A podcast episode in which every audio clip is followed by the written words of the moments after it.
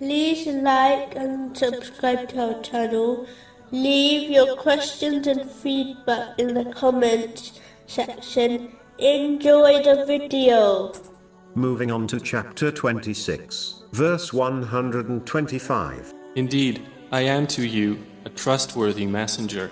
A narration found in Sahih Bukhari, number 2749, warns that betraying trusts is a sign of hypocrisy. This includes all the trusts one possesses from Allah, the Exalted, and people. Every blessing one possesses has been entrusted to them by Allah, the Exalted. The only way to fulfill these trusts is by using the blessings in the way which is pleasing to Allah, the Exalted. This will ensure they gain further blessings as this is true gratitude. Chapter 14, verse 7.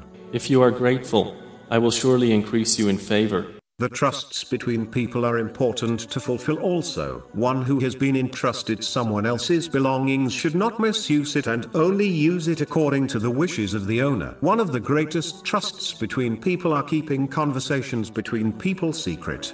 Unless there is some obvious benefit in informing others. Unfortunately, this often overlooked amongst Muslims. The final thing mentioned in the narration, quoted earlier, is that a sign of hypocrisy is breaking one's promises. The greatest of promises a Muslim has made is with Allah, the Exalted, which is to obey Him sincerely. All other promises made to people must also be kept. Unless one has a valid excuse, especially the ones a parent makes with children, as breaking promises only teaches children bad character and makes them believe being deceitful is an acceptable characteristic to possess. In a narration found in Sahih Bukhari, number 2227, Allah, the Exalted, declares that He will be against the one who makes a promise in His name and then breaks it without a valid excuse. How can the one who is Allah, the Exalted, against them on Judgment Day, possibly succeed?